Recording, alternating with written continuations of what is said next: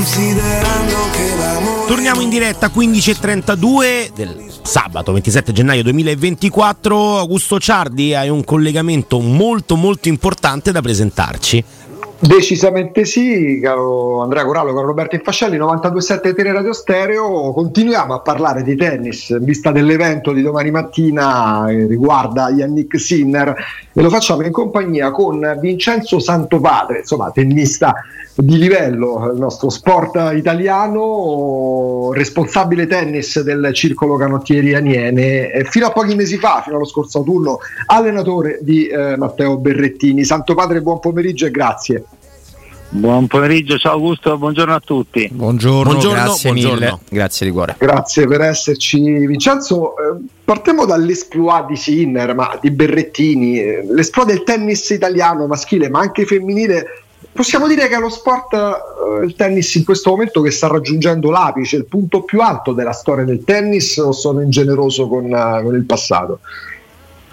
Ma eh, guarda, intanto, intanto grazie per l'invito. Eh, io credo che siamo in un momento eh, mh, veramente caldo, in un momento in cui eh, sta succedendo quello che sognavamo da, da 40 anni a questa parte, perché comunque ricordiamo la vittoria della Davis del 76 e la vittoria di Panatta a Roland Garros. Da lì in poi probabilmente sono mancati quei successi che che fanno sì che, che uno sport eh, possa diventare e ritornare comunque eh, sulla bocca di tutti popolare. Eh, io credo che un, un momento del genere forse eh, non si era mai vissuto perché poi c'è, c'è un movimento generale eh, molto buono, uomini, anche donne per anni sono state eccezionali, adesso hanno avuto un periodo insomma, meno, meno fortunato ma si stanno riprendendo eh, la vittoria della Davis, Sinner che raggiunge eh, le finali alle TP Finals,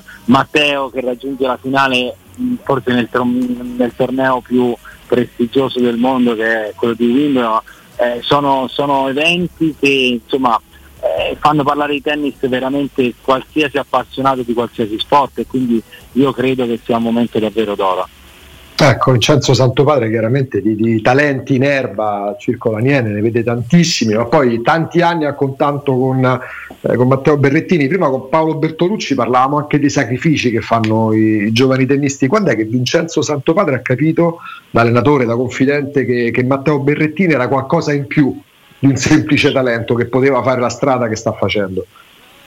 Ma io ho capito che aveva delle grandissime doti di, eh, di ascolto, di curiosità, eh, di andare eh, a fondo alle cose, di grande dedizione, perché poi eh, mh, davanti al lavoro non si è mai spaventato, anzi apprezzava la fatica e, e la percepiva come fatica e non come sofferenza. Quindi eh, diciamo che al di là del, del, del semplice gesto tecnico eh, ho visto dietro probabilmente delle qualità eh, a, a occhio nudo invisibili, nel senso che se tu vedi un giocatore e non conosci la, e non conosci il suo modo di essere, la sua storia, la sua personalità, eh, non, basta, ecco, non basta vedere il dritto e il rovescio. Poi ovviamente eh, c'erano delle componenti eh, fisiche di altezza che ovviamente adesso è una delle caratteristiche principali per esprimersi al meglio nel tennis moderno, eh, c'era una facilità a colpire col dritto, c'erano dei seri problemi sul rovescio, ma eh, ecco, di fronte a, a- a tali problematiche, sai, con, con la cultura del lavoro, con la dedizione, con la pazienza e poi c'era una qualità eh, secondo me eh, eccezionale che era quella di non eh, preoccuparsi in età giovanile del risultato fino a se stesso. Ecco, Matteo stesso mi ha, mi ha sempre confermato che eh, lui aveva capito che c'era un progetto a lungo termine dietro di lui eh, che non si basava, non si fondava sui risultati dei tornei giovanili, no? perché poi eh, sappiamo come è facile poi andarsi a perdere no? se vai a inseguire eh, dei titoli giovanili che magari si possono conseguire eh, più che per meriti tuoi anche per dei meriti dell'avversario. Chiaro, da un talento all'altro, tornando un attimo a Sinner, poi un po' di curiosità nella seconda parte anche sul lavoro, lavoro da circolo, molto molto importante per i giovani tennisti. Tornando a domani mattina, quando saremo tutti davanti al televisore, Possiamo dirlo sottovoce o si può quasi gridare che Sinner domani può essere favorito contro Medvedev? Sto esagerando anche in questo caso?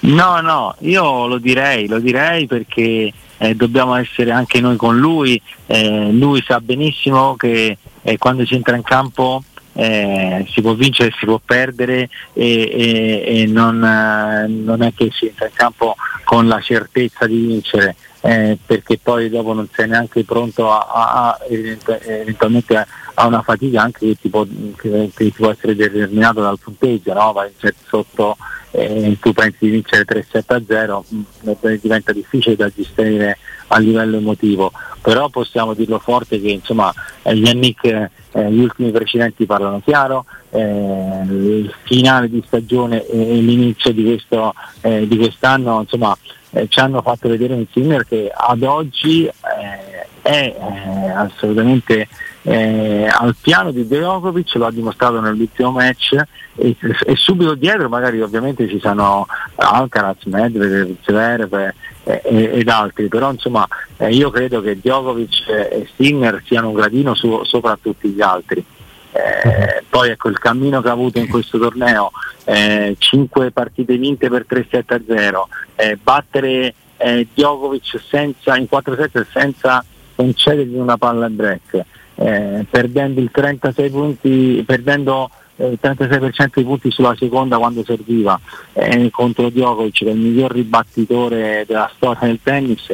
Insomma sono dati che ti devono dare una forza dentro una consapevolezza eh, eccezionale Roberto Andrea. Ecco, ecco, no, io ho la curiosità che riporta proprio l'esperienza dei ragazzi, no, prima di diventare eh, quello che sognano, quindi in questo caso sì, Yannick Sinner. E qual è il momento uh, più delicato nel percorso, quello che può avere un ragazzo quando capisce che da semplice talento è il momento di diventare professionista? C'è un momento proprio delicato che va gestito in un determinato modo? Sì, eh, questa è una bellissima domanda. Eh, io credo che ci siano due momenti eh, assolutamente particolari. Eh, il primo è quando tu decidi che intraprendi quella strada, no? perché comunque è un conto è farlo seriamente, eh, però com- sapendo che, che, fai anche altro nella vita, che, che comunque magari vai a scuola o hai altri interessi nel momento in cui tu decidi che ti dedichi, che dedichi la tua vita a, quello sport, eh, lo diceva anche penso l'avete detto voi Paolo Bertolucci, eh, c'è una fatica dietro che non è poca da fare perché comunque eh, devi diventare quasi eh, se vogliamo un'ossessione. Eh, e quindi c'è quel primo momento dove eh, probabilmente i ragazzi rischiano anche di, eh, di, di sbattere contro un mondo che, che comunque è particolare, no? è fatto di tanti sacrifici e, e, poi ovviamente il momento in cui inizi magari a, scontrarti col tennis professionistico e, e, probabilmente quello che può eh, avvenire è che possano aumentare anche un pochino le sconfitte, eh, ci saranno ovviamente delle difficoltà maggiori perché eh, insomma tu ehm, sali di livello ma eh, per salire di livello necessariamente devi passare attraverso delle difficoltà, delle, eh, delle batoste che ti possono più o meno arrivare, per cui ci sono un paio di momenti delicati, ecco ripeto che sono quello della decisione di fare proprio del tennis un mestiere e poi del passaggio dal, dal tennis eh, juniores al tennis professionistico eh, che diventa praticamente un altro mondo. Ecco, intanto piacere, eh, sono Andrea Corallo, è un piacere poter parlare con lei. Io mh, mm, volevo chiederle invece se c'è proprio un'età limite, cioè se c'è un momento nel quale un ragazzo capisce che, che, quel tipo di percorso dopo quell'età non può più essere affrontato, cioè non si può più arrivare ad essere tennisti professionisti dopo un, un, una certa età. C'è un limite di età per questo tipo di, di decisione da prendere? Eh, allora Andrea, guarda, ti do del tu, tanto siamo sportivi. Con enorme siamo, piacere, Beh, io un po' meno, insomma, perché se la forma fisica lo dà a vedere, ecco. Vabbè, però, però parliamo di sport e certo, siamo sì. tutti sportivi, dai, facciamo così. Mettiamola così.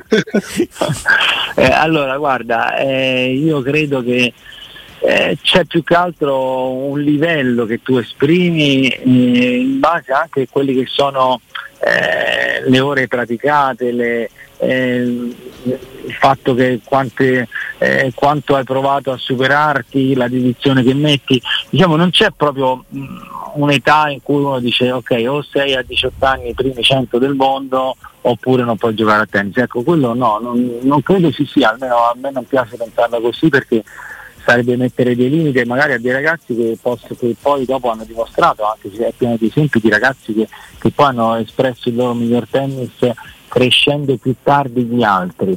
Eh, come nello stesso caso di Matteo, perché Matteo a, a 18 anni eh, non era assolutamente tra, tra migliori, neanche tra i migliori italiani, c'erano un, svariati ragazzi eh, che giocavano meglio di lui, performavano meglio. Eh, quindi ecco, se, se uno ha la, la, la, voglia di migliorarsi, ovviamente deve tirare fuori delle potenzialità che ha, eh, non è mai troppo tardi, mi viene da dire questo. Eh, è vero che oggi eh, è ritornata una certa precocità nel tennis perché comunque ne danno dimostrazione eh, Yannick primo su tutti, ma lo stesso Musetti, Alcaraz, Rune, insomma ci sono tanti talenti giovani adesso, sono ritornati a seccare, eh, però proprio per la sua complessità di sport io credo che eh, ecco, non c'è un'età limite entro la quale o, o hai sfondato o, oppure eh, per sfondato eh, dico di arrivare al primo centro del mondo certo. oppure non hai più chance. Eh, è ovvio che devi, devi, avere un minimo di livello di gioco e delle potenzialità, quello sì. Augusto. Tra l'altro Vincenzo Santo Padre, responsabile tennis del Circo Laniere, insomma il Circo Laniere sei legato da, da, una vita perché dopo tanti anni da giocatore prima, da capitano poi avete riportato uh, lo scudetto praticamente, no? la, la, la, vittoria nella Serie A maschile più di una volta, in più di una circostanza. Tu sei del 71, giusto? Eh, ebbene sì. Eh, eh, che bene, vabbè, io 75 siamo lì. Eh, quindi tutti eh. più o meno di diplomi attorno al 90, quando qua in Italia si parlava solo di calcio perché organizzavamo i mondiali. Ecco, tutti erano votati al pallone. Nel tuo caso, forse non lo so se c'era la spinta della famiglia legata al tennis, intraprendi una strada tipica in quegli anni perché eravamo tutti pallonari. Oggi eh, l'esploit del tennis italiano di cui parlavamo prima facilita il compito anche per i circoli di vedere ragazzi che non soltanto per tradizione familiare si avvicinano a questo sport, tu che stai sempre a contatto, un'eccellenza insomma, dello sport romano come il circolo Aniene. Sì, guarda, la, la, risposta è sì, tra l'altro mi hai evocato dei bellissimi ricordi perché poi ecco, nel 90 io il giorno della finale dei mondiali io stavo studiando, non c'era ecco. in Italia perché il giorno dopo avevo gli esami di maturità.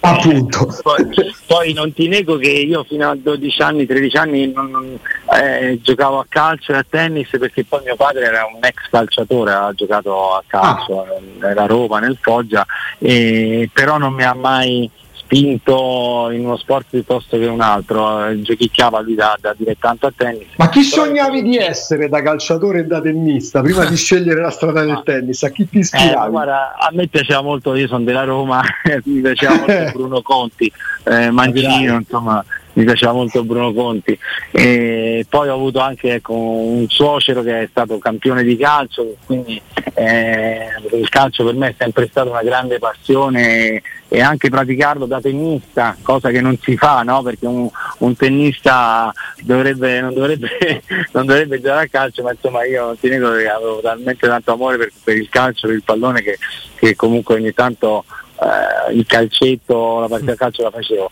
E, tornando alla domanda, guarda, eh, le scuole tennis si sono ripopolate in maniera incredibile perché eh, è proprio così, quando c'è un campione o dei campioni che ti, po- che ti portano l'insalatera, la Coppa Davis o ti arrivano eh, nelle finali degli slam e, e, tra l'altro, cosa che non guasta affatto, eh, hanno una bella immagine, un'immagine pulita, ragazzi eh, col sorriso, ragazzi che insomma eh, hanno comportamenti sani, io credo che eh, sia il, insomma, la miglior pubblicità possibile e, e, si, vede, e si, vede, chiaramente eh, con i numeri che tutte le scuole tennis, eh, io ne conosco tante, sono tornate ad essere popolate in maniera veramente importante. La, quando intravedi il talento e quando capisci soprattutto che il ragazzo sa di avere talento per farlo volare basso, per non, farli, non farlo andare oltre sopra le righe, quella è la, la, la, prima cosa che gli dici. Magari posso immaginare quando in casa c'è un talento, che sia calcistico, tennis o qualsiasi altro sport, si crea un'aspettativa. Come si mantiene coi piedi per terra un ragazzo? La ragazza. Eh eh, le aspettative sono quelle che purtroppo delle volte devastano i nostri ragazzi.